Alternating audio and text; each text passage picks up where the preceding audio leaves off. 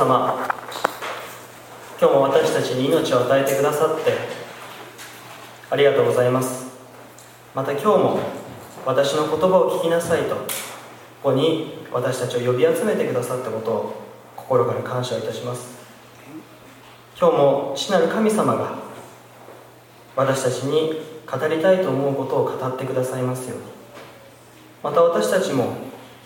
あなたの言葉を喜んで受け取ることができるように心を耕してください。しもべは聞きます主をお語りください。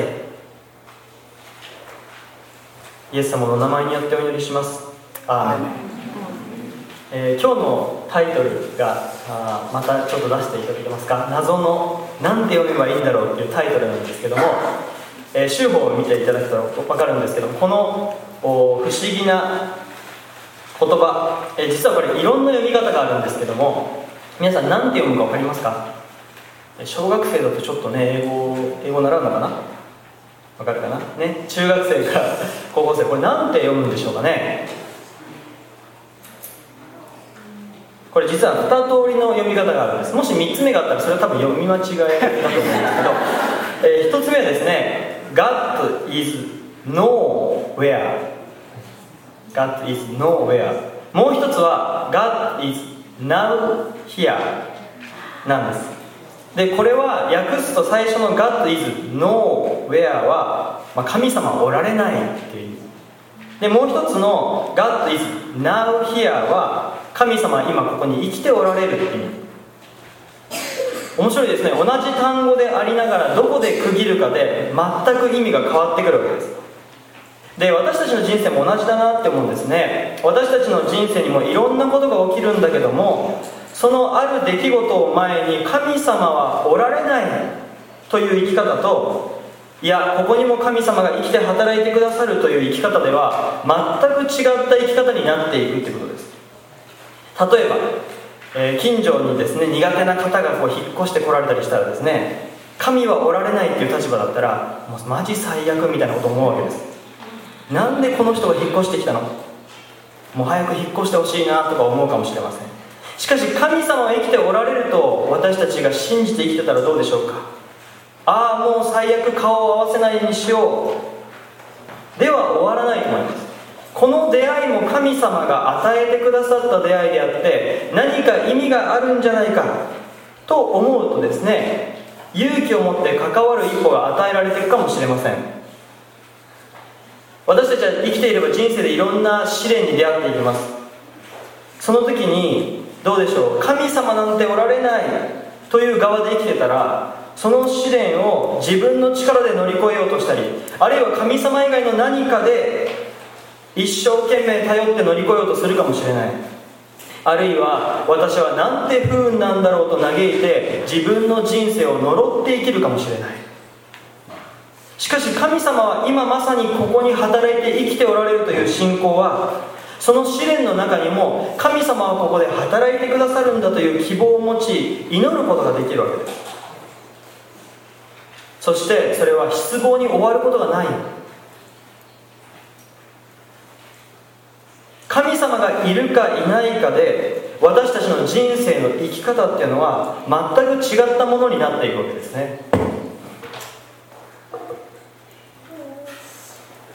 さて私たちは神様がいないという側と神様がいるという側のどちらに立って生きてるでしょうか？まあこんな質問をするといや松尾さん何を言ってるんだろうかって思うかもしれない。私は神様を信じてるに決まってるじゃないか。だってこの礼拝に来てるから。そう言われるかもしれません。しかしこの礼拝以外ではどうだったでしょうか？家庭や学校職場あのパート先でもあなたは神様はこの場所に生きて働いておられると信じて生きてたでしょうか？日曜日だけではなくて月曜から土曜までもあの場所であのいつものクラスで神様は生きて働いておられると信じて生きてたでしょうか？じっくり自分の生活を私たちは振り返っていくと私たちのうちにもどこかである部分で神様が働いてくださるということに期待できない自分を見いだすんじゃないかと思うんですね。なんで私たちはあの人の前では自分は教会行ってるって言えないんでしょうか？なんで自分クリスチャンですって言えないんでしょうか？もしかしたら心のどこかにこの人に神様の話をしても通用しないと神様が働いてくださることに期待できない自分がいるのかもしれない。受験生になってどうして礼拝を後回しにするようになったんでしょうか？それはこの分野では受験という分野では結局自分の力だよねと。神様が働いてくださることに期待できない自分がいるのかもしれない。まあそういう私も人のこと言えないんですよ。KGK の主事をしていると、まあ、九州でいろんな大学を回るんですけど今年の3月はものすごく心配なことがあったんです。それ何かっていうと4月から宮崎大学のクリスチャン学生が一人ぼっちになるってことが僕の心配の種だったんです。でその子はあんまり明るいタイプじゃないし人を誘うタイプでもない。もしかしたら KGK の活動潰れるかもしれないなと思ってすごく心配してたんです。でもなんでそんなに心配したかっていうと実は私は神様がこの宮崎大の KGK の活動を守ってくださるっていうことを信じていなかったからなんです。皆さんは最近自分の心を占めている心配事ってのはあるでしょうか？あなたはどうして必要以上にそのことを心配するんでしょうか？あなたが必要以上にそのことに思い患っているのはもしかすると神様がその場所に働いてくださるということを信じられない自分がいるのかもしれません。そうやって私たちは一つ一つ自分の生活を振り返って点検していくときに私たちの生活のどこかの分野で神様が働いてくださるってことを信じられずに生きていた場所があるんじゃないかと思うんです。さて私たちの前に今日登場するのはイエス様の11人の弟子たちです。で彼らは人生かけてイエス様に付き従ってきた人たちです。しかし今日の箇所を見るならばそんな彼らでさえ今日の箇所を見るとなんと God is nowhere の側に立っていたことが分かります。そんな彼らにイエス様は現れて語りかけてくださった。それが今日の箇所なんですね。じゃあイエス様は彼らにどんなことを語ってくださったのか。もし私たちのうちにも God is nowhere 神様が働かれないよって思っている場所があるならばこの弟子たちに語られたイエス様の言葉っていうのは今日私たちにイエス様が語ってくださってる言葉なんですね。それでは早速このテキストに入って見ていきたいと思いますけどもマルコ16章の14節。それその後イエスはと始まります。新海部第3版ですとこれからそれから後とありますけどじゃあ一体これは何の後なんでしょうか？これは何かっていうとイエス様が十字架にかかった後の話なんです。人生かけてイエス様に従ってきたんですけどもイエス様は十字架上で殺されてしまい弟子たちはこの時ものすごく失意のどん底に置かれてたんです。イエス様が生きてる時は彼らは希望にあふれてたんです。そして自信を持っていた。イエス様の素晴らしい奇跡水がブドウ酒に変わるおすごいとかいう奇跡を見たり今まで聞いたこともない心躍る心燃やされるメッセージを聞いてやっぱりこの方こそユダヤ人の王になるべき方だと彼らは信じて疑わなかった。ですからイエス様の弟子であるってことは彼らにとって誇りでありそしてイエス様と一緒に街を歩く時もドヤ顔だったと思うんです。俺イエス様の弟子ですけどみたいな。しかしそのイエス様が12人の弟子のうちのユダに裏切られ数日前に殺されてしまったんですね。他の福音書を見ると彼らはイエス様が殺されてから弟子である自分も捕まって殺されるんじゃないかと恐れて隠れていたってことが記されています。弟子たちの今の姿はあのイエス様が生きていた時とは全く違う生き方になってたんです。イエス様が死んでしまったと思う時に恐れや不安でいっぱいになって隠れて閉じこもる生き方になっていったんですね。しかしです。イエス様が墓に葬られてから3日後に何人かの人たちが不思議なことを言い始めたんです。それはマルコ16章の初めを見ると私は復活したイエス様に会った。という人が出てくるんです。それはマグダラのマリアっていう女性。当時女性の地位は低く見られていました。ですからマルコ16章11節を見ると弟子たちはそのことを聞いても取り合わなかった。しかしその後別の人も証言をするんです。僕らが田舎道を歩いてたらイエス様に出会ったんだ。イエス様はよみがえったんだ。しかしこれもまた11の弟子たちは信じなかったんですね。そんなことがあってから後っていうのがこの14節です。ユダがイエス様を裏切ったので今11人になった弟子たちはイエス様の復活を信じられずにいまだ失意とまた悲しみのどん底にいたんです。しかし人間っていうのは不思議なもので悲しんでも腹は減るわけですね。ですから彼らはご飯を食べるんです。で私は昨日加藤先生と五右衛門っていうところに行かせていただいたんですけどめちゃめちゃ美味しくてまた広島来たいなとすぐに思っています。しかしこの時の弟子たちはもうがっかりしていてイエス様は死んでしまったとがっかりしているので何を食べても味がしなかったと思うんですね。さてユダヤ人の習慣では新明記8章10節に基づいて食事の前後に神様への感謝の祈りを捧げたんですね。ですから彼らもこの時祈ったことでしょう。神様この食事を感謝します。しかしこの時の弟子たちは本当のところ神様に感謝なんかできていないんです。イエス様がよみがえったことを信じていない。そしてよみがえりの神の力も信じていないんです。イエス様は生きている時何度もご自分が復活されるっていう約束を彼らに話されています。しかし彼らはこの神の力を信じていないで祈っている。そんな弟子たちにとってこの神様への感謝の祈りや神様に対する祈りっていうのはまるで空を打つような上辺だけの祈りだったことでしょう。彼らはイエス様の弟子ですしかしイエス様の弟子たち集まって一緒に神様に向かって祈ったとしてもここにいる誰一人イエス様のイエス様を復活させてくださる神の力を信じていないわけです。この上辺だけの祈りには一体どんな意味があるんでしょうか。そしてこの弟子たちの姿こそ私たちへの問いかけでもあるんです。私たち一人一人もイエス様を信じイエス様に従う弟子と言えるでしょう。しかし私たちが集まって一緒に祈る時の祈りはどのようなものでしょうか。神様の力を信じている祈りでしょうか。イエス様は今も確かに生きておられると確信に基づく祈りでしょうか。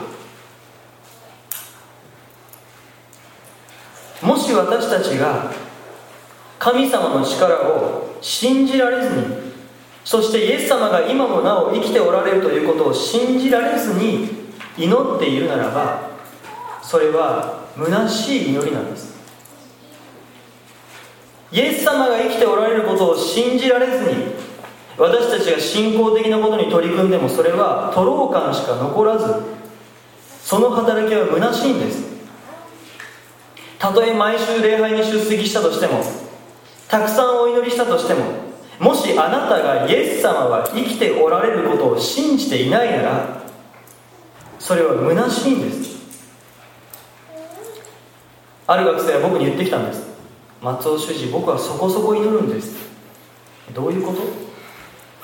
いや僕は祈る時に聞かれなくてもショックを受けない程度のテンションで祈るんですよって学生が言うんです。その学生が言いたいことはこういうことだったんです。もしあんまり期待値をすごく高く持って神様に期待して祈っちゃうとその祈りが聞かれなかった時にものすごくその分神様に失望してがっかりする。だから最初からそこそこの期待値で祈るんだって。言うんです聞かれたらラッキーぐらいのテンションで祈る。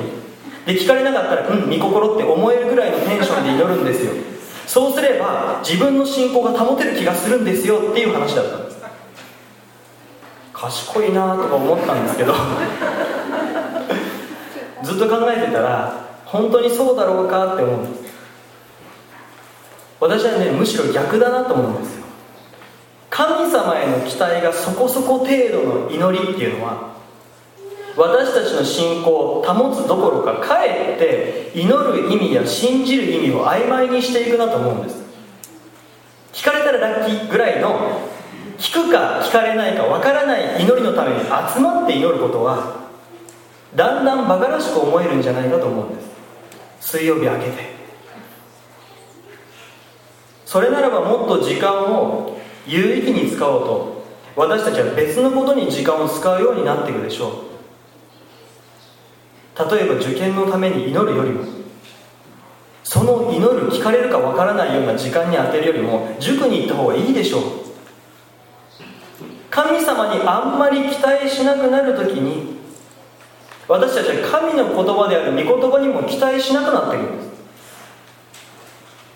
御言葉に聞くよりももっと自分の生活をリアルに言い当ててくれて役立つことを言ってくれるあの雑誌の言葉とか誰かのアドバイスや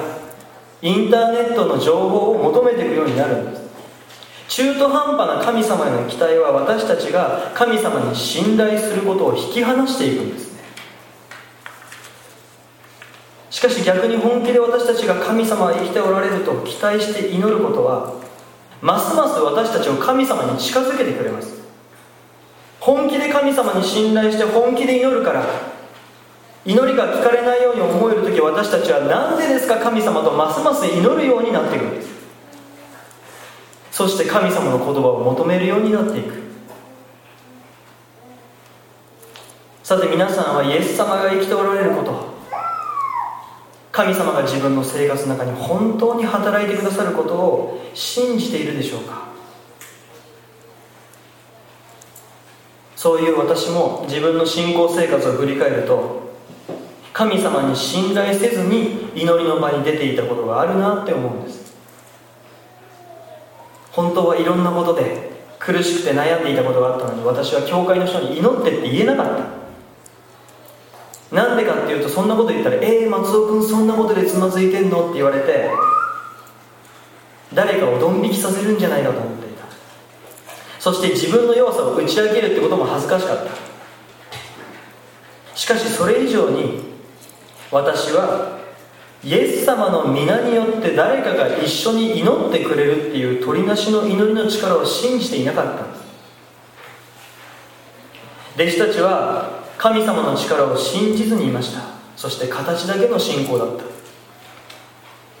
さあそんな弟子たちの前にイエス様は現れました。14節。その後イエスは11人が食卓についているところに現れ彼らの不信仰と堅くなな心をお責めになった。よみがえられたイエスを見た人たちの言うことを彼らが信じなかったからである。イエス様はこの弟子たちのところに現れた時に疑ってもしょうがないよね人間だものとか言って間水をみたいなことは言わなかったんです。イエス様はその不信仰とかたくなな心を責めたっていうんです。不信仰っていうのは死んだ信仰ってことです。かたくなな心っていうのはあの旧約時代あの出エジプトの時にイスラエルの民が神様に助けられながらどこまでも神様を信じずあのエジプトに帰ろうとしたり自分の頭や経験に頼ろうとした神様に頼ろうとしなかった民に使われた言葉です。イエス様はどこまでも自分の知恵や経験にすがるかたくなな弟子たちを本気で責めたんですね。もし私たちのうちにイエス様が生きておられることそして神様が働いてくださることを信じられない自分がいるならば私たちはしょうがないよねで終わらすのではなくて私たちもこのイエス様の叱責をちゃんと受け取りたいと思うんです。もうだいぶ経ちますけど皆さんは2019年の元旦礼拝にいろんな決心をしたと思います。どんな決心したか覚えてますか？あの人の救いのためにもう一回祈るとか神様にもっと信頼します。そんな決心をしたかもしれません。しかし10ヶ月経ってすでにあの決心が揺らいですでに祈ることをやめていたあなたがいるかもしれない。そもそもどんな決心したっけなと言って決心そのものももうすでに忘れているかもしれない。あるいは聖書数読今年こそと読むと決めていた箇所も出エジプトからずっと脱出できないということもあるかもしれない。そしていつの間にか神様との時間を過ごすことよりも他のことで忙しくして神様に信頼することよりも自分の力や他の何かにすがって生きてきたそんな自分がいるならば私たちは今日イエス様の前に神様の前にその自分を悔い改めたいと思うんです。神様の力をどこかで信じられずクリスチャンの生き方と生き方はここじゃ通用しないんじゃないかなと。クリスチャンである自分の生き方を隠したことを私たちは悔い改めたいと思う。んです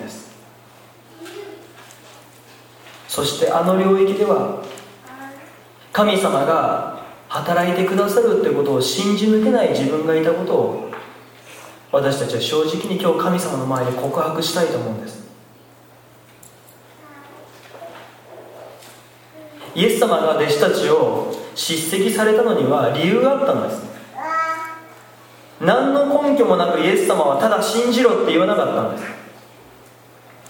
この弟子たちには神様の力を信じる根拠がちゃんとあったんです。なんでかっていうと彼らはイエス様の弟子だったからですよ。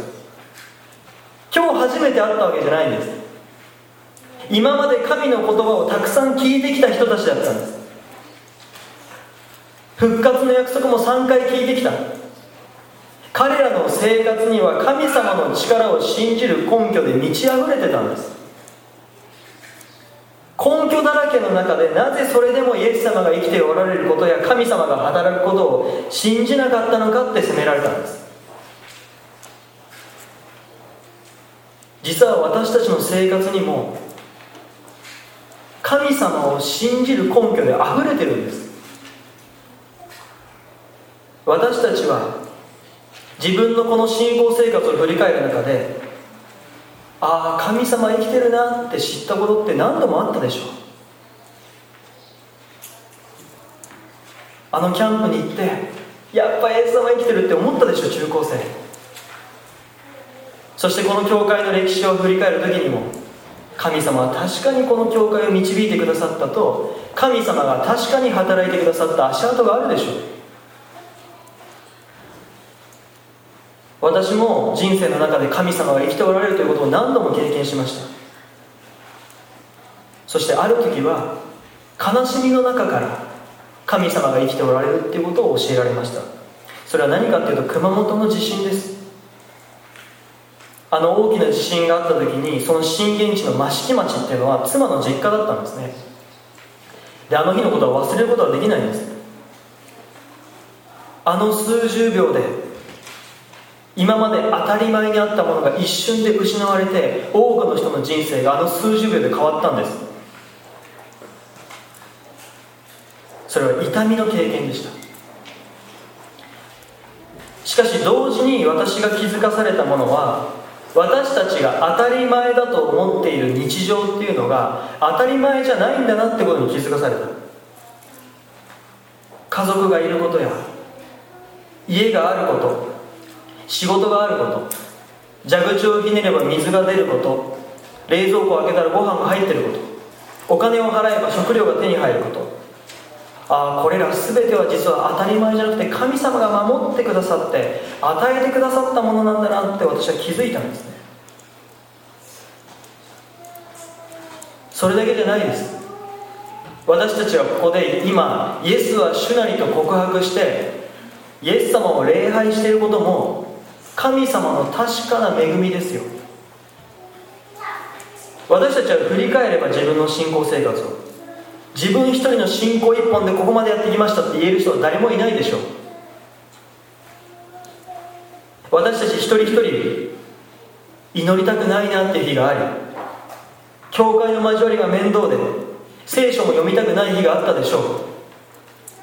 信仰も投げ出したいと思う時もあったでしょう。しかしそんな私たちが今なぜここで礼拝をして神様を崇めているんでしょうか？それは父なる神様が私たちの一人一人の信仰を守ってくださったからですよ。ある時は KGK の仲間を通して広大の学内を通して神様あなたの信仰を守ってくださった。キャンプを通して語ってくださった。教会の背後の祈りを通して牧師先生との交わりを通して御言葉を通して神様は私たちの信仰がなくならないように働きかけ守って育ててくださった。そしてこれまでだって今日だってこれからだって神様は私たちのことを今日もこれは私の愛する子私はこれを喜ぶと言ってくださって父なる神様が私たち一人一人の信仰を守ってくださっている。この確かな私たちの生活の中にある神様が働いてくださっている見業を私たちは一つ一つ数えたいと思うんです。そして何度も神様から励まされ何度も神様から教えられたこの経験をこの目で見ながらも何度も経験しながらも神様に形だけ祈ったり形だけ仕えていた自分そして神様をここで働くのかなと疑ってしまった自分を私たちは神様の前で悔い改めたいと思うんです。15節。それからイエスは彼らに言われた。全世界に出て行き全ての作られたものに福音を述べ伝えなさい。不思議ですね。イエス様は弟子たちを責めた後に全世界に出て行けって言ったんです。もし私がイエス様だったらそんなことはないですけどね。もし私がイエス様だったらこんな疑う弟子たちをもう使わさないですよ。このモニタリングに失敗した弟子たちを。はいもう終わりって言って。新しい12人探しますって言って私はその12人を使うでしょうね。しかしイエス様はこの失敗した弟子たちをイエス様がよみがえったってことを信じ抜けなかった弟子たちを用いて全世界に福音を知らせようと使わすんです。16節から19節。信じてバプテスマを受ける者は救われます。しかし信じていない者は罪に定められます。信じる人々には次のような印が伴います。すなわち私の名によって悪霊を追い出し新しい言葉で語りその手で蛇をつかみたとえ毒を飲んでも決して害を受けず病人に手を置けば癒されます。主イエスは彼らに語った後天に上げられ神の右の座につかれた。弟子たちは出て行って至るところで福音を述べ伝えた。主は彼らと共に働き御言葉をそれに伴う印を持って確かなものとされた。イエス様は彼らを使わしたんです。私はこの箇所を読んでなんでこんな弟子使わすのかなって思ったんです。皆さんどうしてイエス様はこの時イエス様の復活を疑った弟子たちをイエス様は使わしたと思いますか？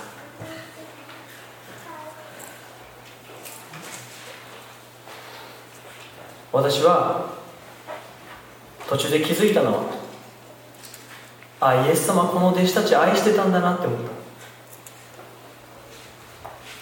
イエス様はこの弟子たちを愛していて失敗したとしても疑ったとしてもイエス様はこの弟子たちを愛していてこの弟子たちと一緒に神の働きをするって決めていたんだなと思った。確かにマルコ一章を読むとイエス様がペテロとアンデレという人たちを弟子に招くっていうところが書いてある。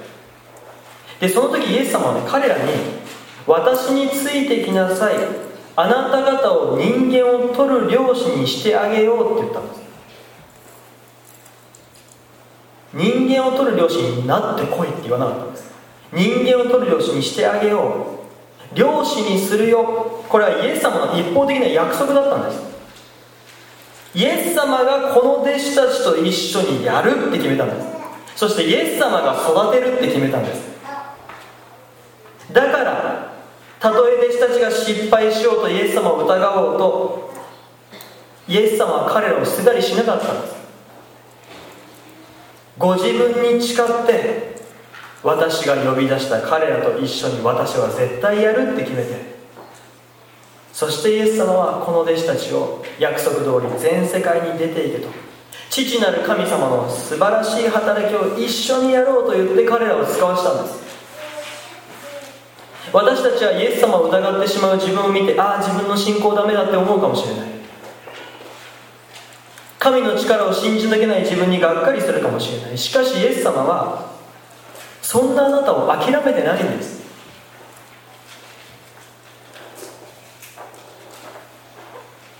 あなたへの叱責はあなたを励ます愛の叱責なんです。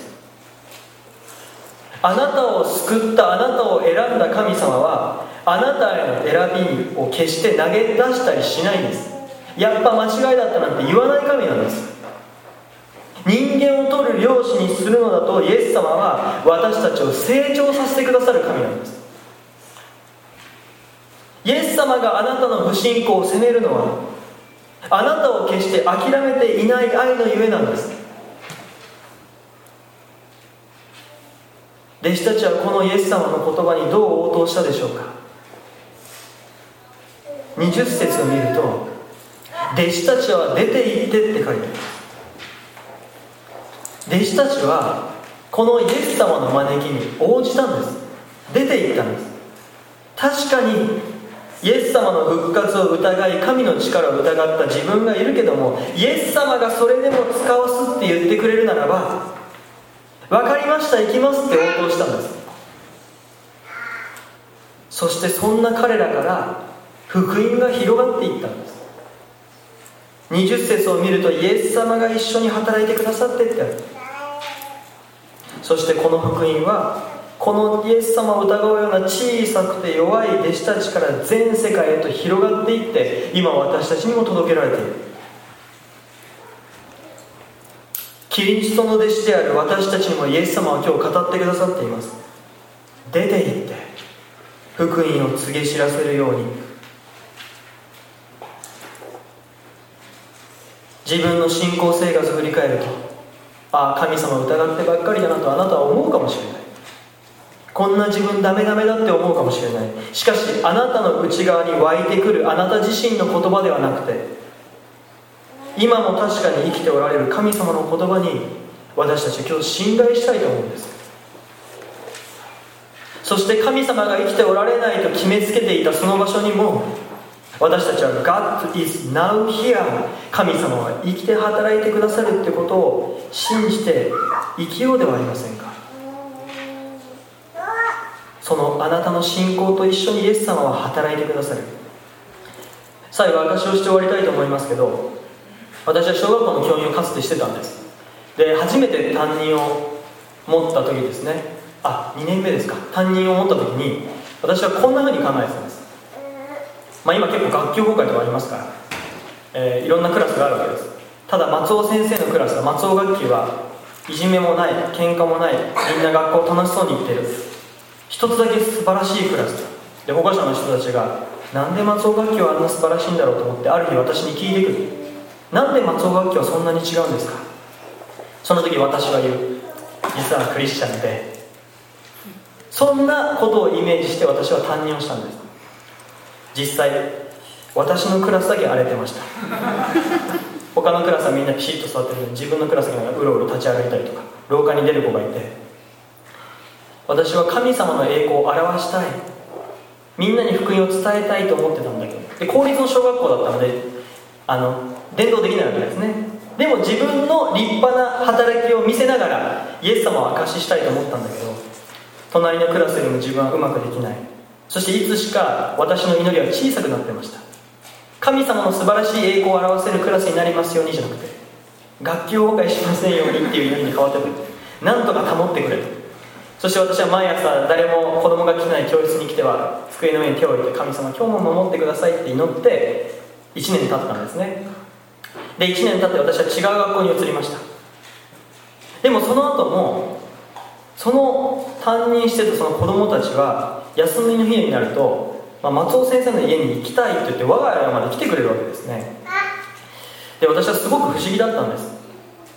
自分はあの1年間振り返ると特に他の先生よりも優れた学級経営したと思ってない。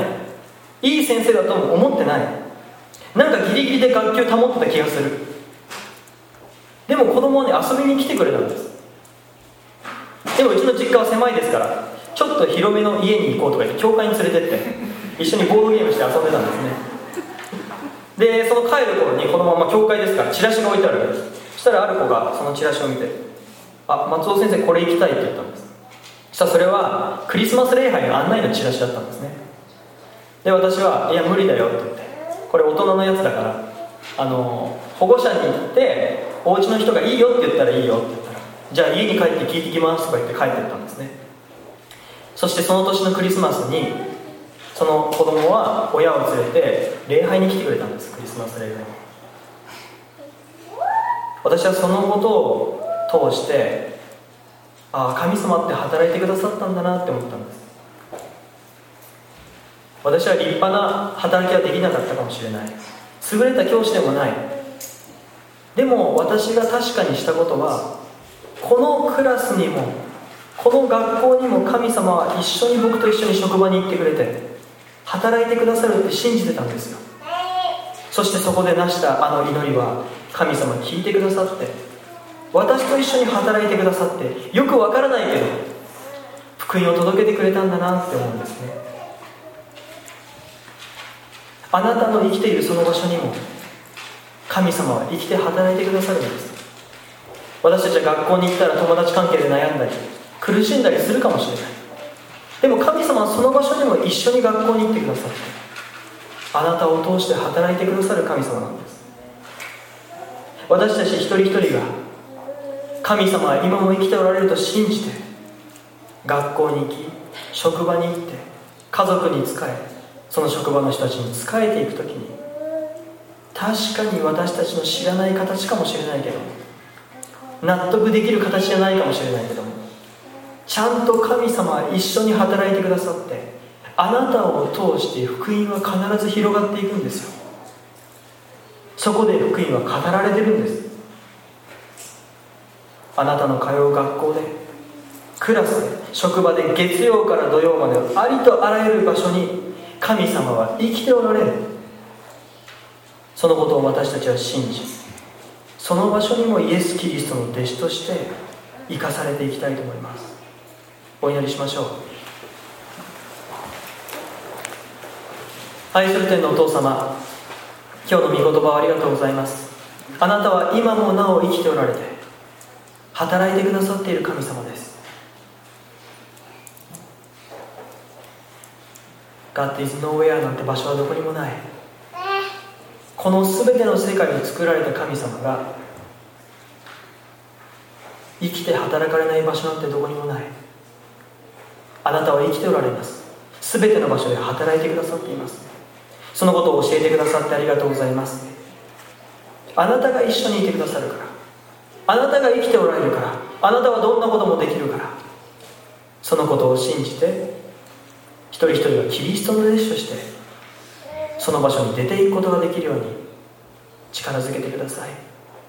ありがとうございます。イエス・キリストの皆によって祈ります。アーメン。